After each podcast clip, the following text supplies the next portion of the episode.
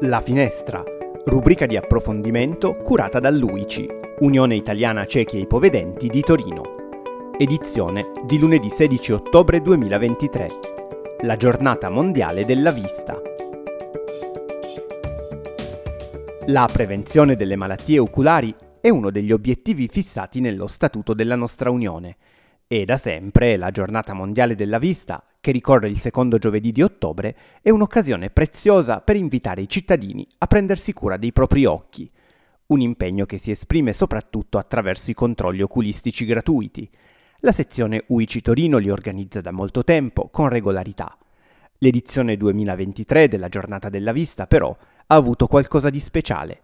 Infatti, la IAPB Italia, Agenzia internazionale per la prevenzione della cecità, ha scelto proprio la città della Mole come sede di lancio delle iniziative nazionali. Per la prima volta la presentazione si è svolta in un luogo diverso da Roma e per sancire l'importanza dell'evento è stata scelta una cornice d'eccezione, la nuovissima sede del grattacielo della regione Piemonte, con i suoi spazi ampi e luminosi. Ad aprire i lavori è stato il presidente IAPB Italia, nonché presidente nazionale UICI, Mario Barbuto. L'Agenzia internazionale per la prevenzione della cecità è stata costituita molti anni fa attraverso un incontro di volontà tra l'Unione Italiana Ciechi e Ipovedenti e la Società Oftalmologica Italiana.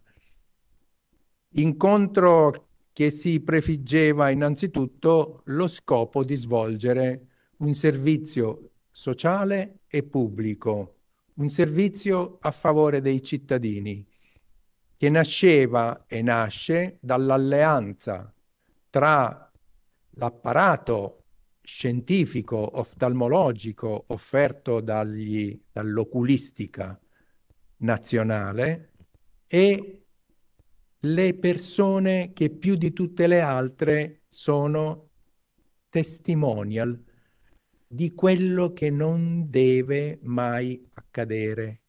Quando mi capita di parlare della prevenzione, mi piace sempre, un po' scherzosamente, ma poi non troppo, dire state attenti a che non vi capiti, dobbiamo stare attenti a che non capiti quello che è capitato a me. Da qui l'importanza della prevenzione come ha sottolineato tra gli altri il presidente UICI Piemonte Franco Lepore. Quanto è importante vedere e vedere bene. Eh, basti pensare che circa l'80% delle informazioni che giungono al nostro cervello passano attraverso la vista, attraverso i nostri occhi. Ecco perché è quanto mai opportuno difendere la nostra vista. E come si può difendere? Si può difendere attraverso la prevenzione.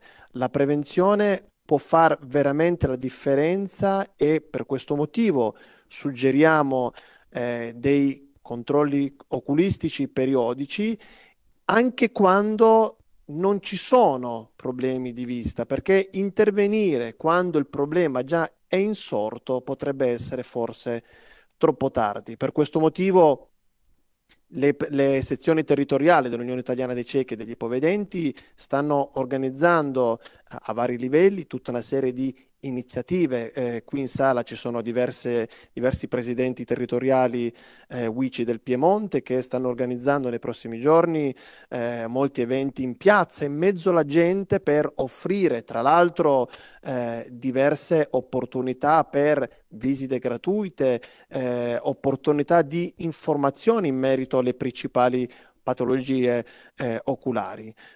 Nella successiva tavola rotonda si è parlato dei vari aspetti della prevenzione a livello clinico. La centralità della variabile tempo è stata sottolineata dal professor Michele Reibaldi, direttore della clinica oculistica dell'Università di Torino. La prevenzione primaria è qualcosa a cui tutti, eh, come dire, puntiamo è, realmente per quanto riguarda le nostre patologie molto molto difficile, nel senso che avere uno stile di vita corretto, avere delle abitudini corrette sicuramente migliora, ma non purtroppo protegge se non in parte dalle patologie. Per cui L'aspetto sicuramente più importante oggi è um, una diagnosi precoce.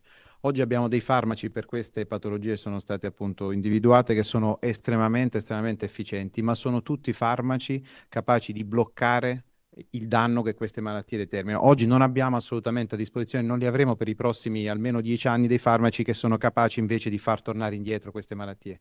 Per cui quello che dobbiamo imparare a fare assolutamente è arrivare a una diagnosi precoce e portare i nostri pazienti al trattamento prima che tutto sia perso. Questo è il messaggio secondo me più importante di tutti perché noi abbiamo i farmaci, ma se il paziente in Italia, che purtroppo è all'ultimo posto in questo momento, almeno in Europa, per il tempo medio che serve per arrivare dalla diagnosi al trattamento. Se un paziente arriva dopo 7, 8, 9 mesi da una diagnosi, ad esempio di una maculopatia, a quel punto le nostre possibilità sono assolutamente minime, possiamo semplicemente salvaguardare quel che rimane. Se il paziente arriva quando ancora ha un certo residuo visivo, noi possiamo salvargli la vista.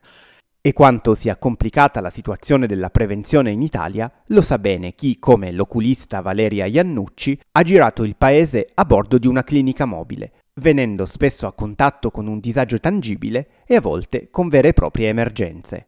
Posso parlare per uh, l'edizione 2022 di Vista in Salute, che è quella a cui ho avuto l'onore di partecipare, e um, posso parlare insomma delle esperienze avute in Sardegna e in gran parte del nord Italia. In particolare possiamo dire l'esperienza più complessa si è avuta in Sardegna, sicuramente, dove le persone appunto affollavano i nostri eventi in maniera tale che non riuscivamo a evadere tutte quante le richieste di visita oculistica e mm, dove i pazienti lamentavano un grandissimo disagio nel raggiungere diciamo, le, le sedi opportune per avere visita oculistica, dei tempi d'attesa lunghissimi, dove c'era una problematica anche di tipo eh, diciamo, organizzativo per raggiungere le, gli ospedali, per raggiungere le cliniche, quindi anche dei problemi logistici che ha purtroppo la regione Sardegna.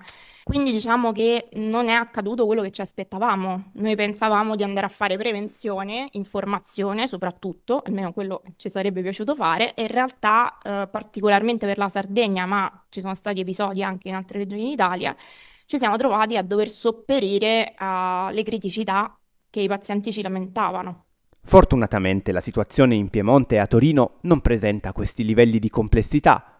Anche qui però iniziative come i controlli gratuiti sono indispensabili e rivelano un grande bisogno da parte dei cittadini. Quest'anno, il 12 ottobre, sono state visitate ben 76 persone, un numero ragguardevole soprattutto se si tiene conto di alcune novità. Infatti, se in passato veniva allestito un gazebo in una delle piazze cittadine, quest'anno puntando anche a una maggiore accuratezza dei controlli, è stata fatta una scelta diversa.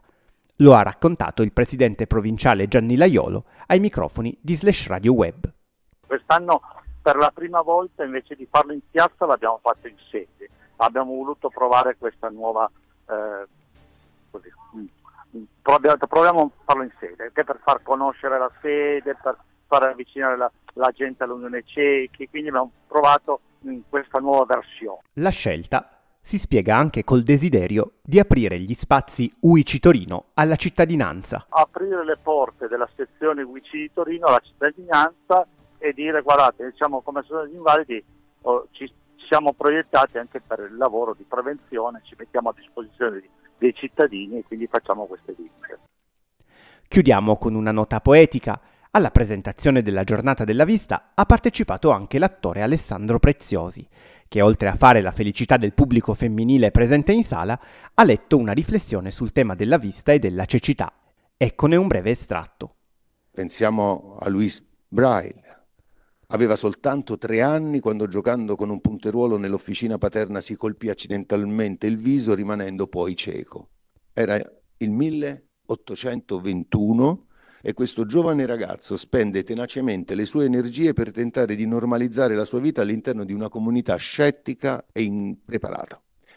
Ed è così che grazie alla sua determinazione, al metodo che ci ha lasciato in eredità, che riuscì a restituire a coloro che non vedono la possibilità di comunicare, di stare insieme ad altri, di conoscere, di leggere, di comporre musica.